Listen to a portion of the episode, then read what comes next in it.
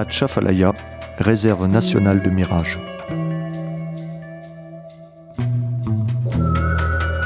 L'Arizona est un état ardent. Cette phrase roulait dans mon crâne comme ces stupides pneus qui font avancer ce tas de ferraille, rapidement, bruyamment, mécaniquement. Nous étions dans notre voiture dont le moindre contact avec l'une de ces surfaces métalliques semblait pouvoir vous arracher la peau. Les miroirs semblaient fondre, tant les visages qu'ils s'épuisaient à réfléchir étaient rutilants d'une transpiration exacerbée dont l'écoulement rugueux léchait nos joues asséchées, semblant narguer les pores de la peau qui plus que tout désiraient boire ces flocons brûlants. Nous avons pourtant attendu pour partir, que le soleil soit assez bas pour être caché par les massifs montagneux environnants, par laquelle la route 10 serpente comme une rivière malade. C'était manifestement trop tôt. D'ailleurs, il s'agissait d'un compromis que nous avions fait au vu des circonstances. En temps normal, nous privilégions la nuit pour faire nos déplacements. Mais en temps normal, nous n'avons pas à nous rendre au parc de Bâton Rouge. C'était là une grande occasion, que l'on ne peut s'offrir souvent et à laquelle nous convions nos enfants pour la première fois. L'impatience émanait de notre désir, attisé tous deux par cet oxygène hurlant, imposant l'ébullition illusoire qu'assène la chaleur à la vue. Notre regard ne peut continuer de saisir les dieux tels qu'ils le sont. Il n'en obtient qu'une déformation, un mirage bouillant. Nos yeux ne contemplent plus qu'une défiguration de ces paysages dévisagés. Je comprends que le monde est étranger à la nature qui l'habite. Il ne se ressemble plus assez, les mirages en sont la preuve, nous éprouvons la douleur du monde. Mais tout ça il fallait s'en soucier avant. Nous aurions dû refuser d'être les esclaves d'une réalité destructrice, avant que d'être impuissants face aux rayons venimeux de cet astre courroucé. Nous aurions dû couper la tête de tous ces pantins en costard aseptisés, haranguant les nations en empruntant un ton d'appartement luxueux, inconsistant et soyeux, et ce, avant qu'ils ne fassent sauter la leur, laissant pour seul testament le croquis moqueur d'un bras d'honneur. Il fallait également en finir avec ce... Papa? La voix vient du rétroviseur intérieur. J'y vois le visage de mon fils aîné, incliné sur la banquette arrière. La lumière est douce et orangée. Il est beau. Oui, dis-moi, Sam. On arrive bientôt? Je vais être honnête avec toi, fiston. Nous avons 20 heures de route. Mais rassure-toi, nous allons rouler de nuit. Et comme on ne peut pas s'ennuyer quand on dort, eh bien, tu t'ennuieras beaucoup moins. Mais on peut pas dormir, il fait trop chaud. Allons, regarde, Mira arrive bien à dormir, elle. Ce doit être possible. En effet, la petite dormait à point fermé avec sa peluche qui ressemblait à un vieux jouet pour chien, objet repoussant dont elle refusait catégoriquement de se séparer. Et puis le soleil est en train de se coucher, la lune nous amènera sûrement du vent frais. J'ai soif. Je sais chérie, mais vois-tu... Donne-lui un peu d'eau, ça l'aidera à dormir. La voix vient des yeux qui me regardent à ma droite.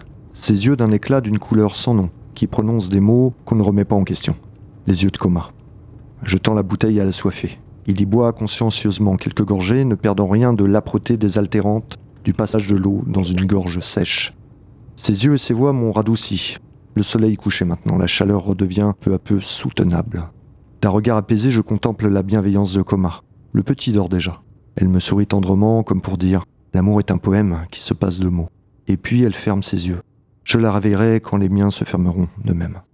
En se relayant, nous gagnons du temps et pouvons rouler toute la nuit. On sera bien au Nouveau-Mexique demain matin. Et puis les enfants seront si contents d'arriver. Il faut penser aux enfants.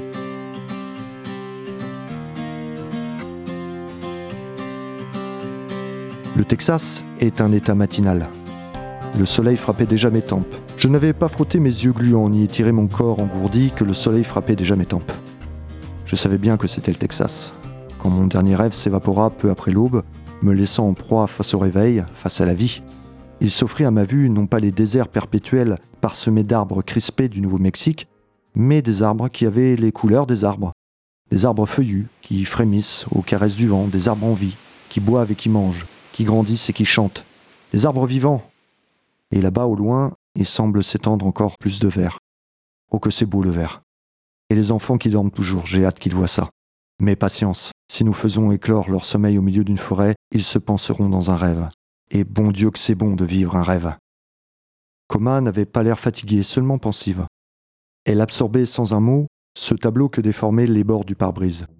Une sensation de mirage encore, mais honteuse celle-ci, anormale.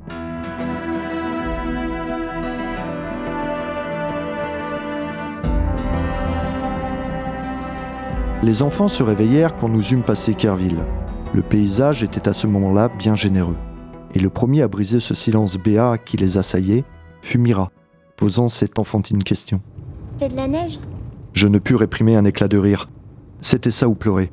Pleurer de son enfant innocente qui se réfère à ce qu'elle n'a jamais vu, pour nommer les feuilles, et qui les prend pour de la neige, de la neige verte.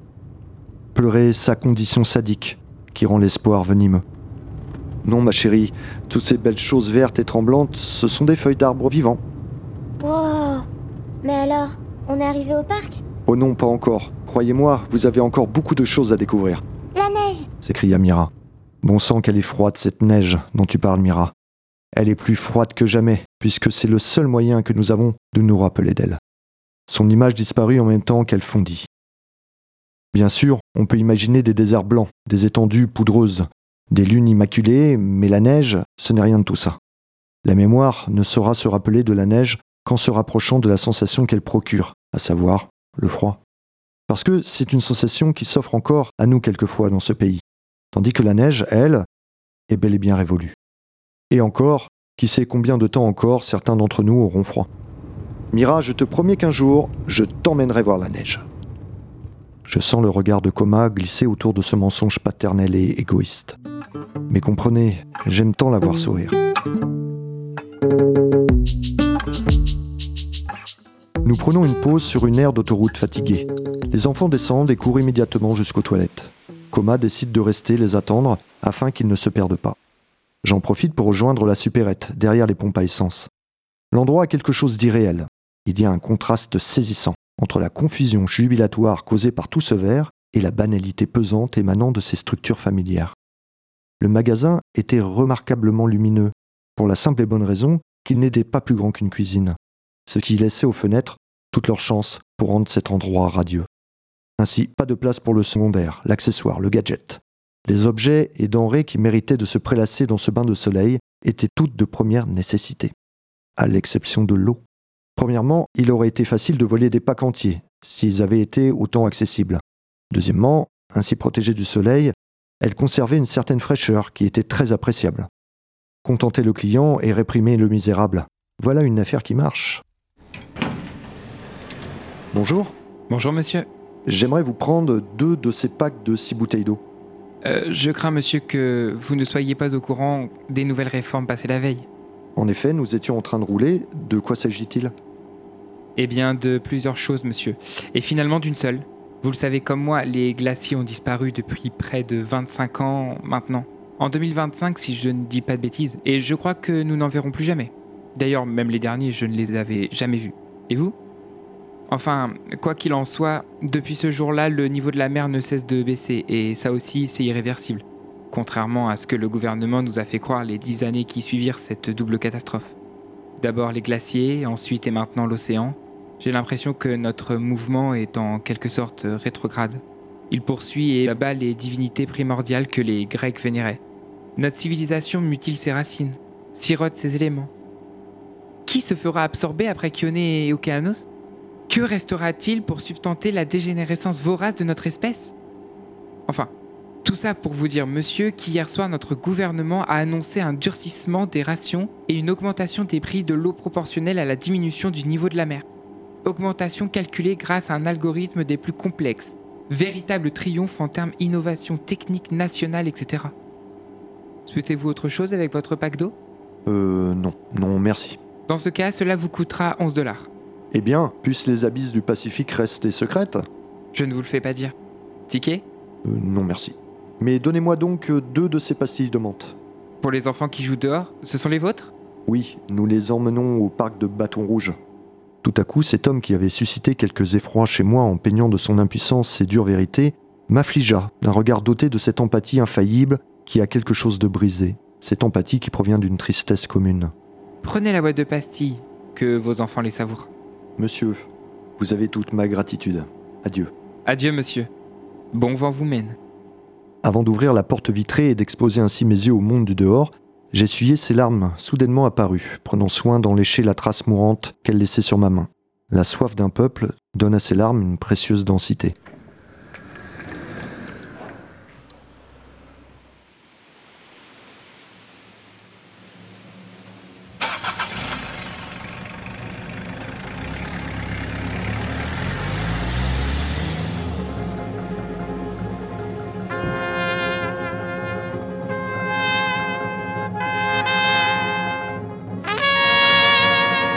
La Louisiane est un état tracassant, au sens où il donne le trac. La beauté du dieu semblait respirer de plus en plus vite, son souffle s'amplifiait à mesure que les espèces végétales, étant inconnues, proliféraient au bord du chemin. C'était le petit matin, et déjà le décor exhalait une extase sinistre. Tout cela semblait trop beau, trop beau. Ce soleil clément et ce climat tempéré, trop beau. Le si proche instant du dénouement de cette errance, de cet espoir. Je n'avais pas dormi de la nuit, l'angoisse n'était pas neuve, seulement devenue visible. Nous franchissons le cadavre d'une rivière, l'une des rares que l'on puisse pas enterrer. En contrebas du pont, on voit bien que les arbres ne poussent pas dans l'ancien lit de la rivière.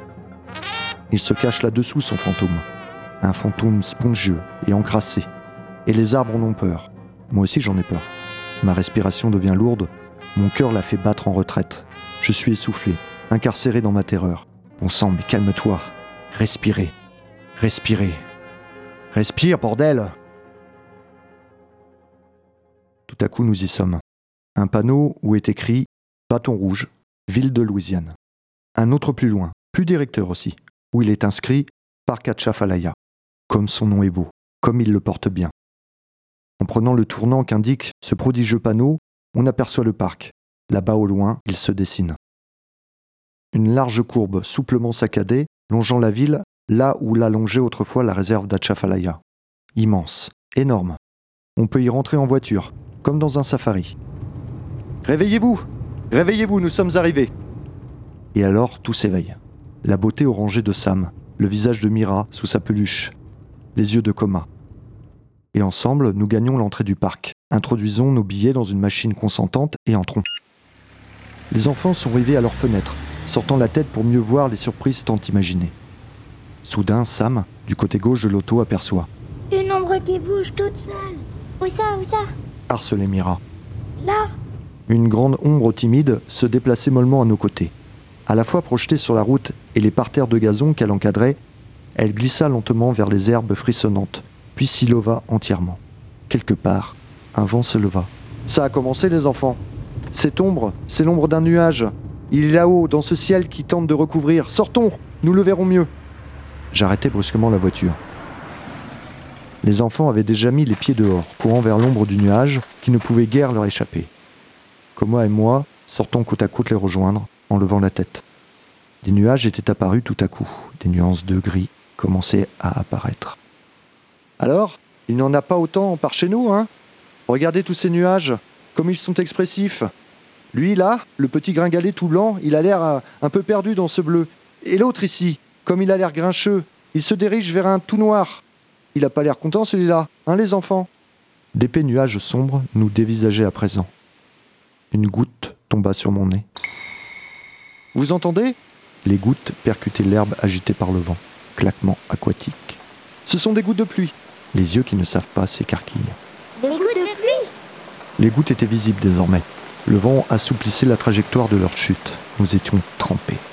Alors, ça vous plaît le parc à pluie? Ils braillèrent, non tant un mot, mais une réponse bien claire à ma question. Le visage ruisselant d'une énorme joie, hurlant vers le ciel pour boire l'objet de leur fascination. Ce miracle liquide qu'ils n'avaient jamais vu. Ils se jetèrent sur nous pour danser, et nous finîmes par terre tant leur agitation était folle. Les yeux rivés vers le ciel gris, le corps des enfants reposant en partie sur le mien, je m'efforçais de ne pas cligner des yeux. L'eau était retenue par le coin d'un œil, roulait le long de mes joues, de mes tempes, de mon crâne.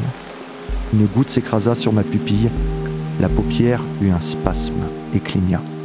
Le mirage était brisé, la douleur de la pluie était la mienne. À qui étaient ces larmes?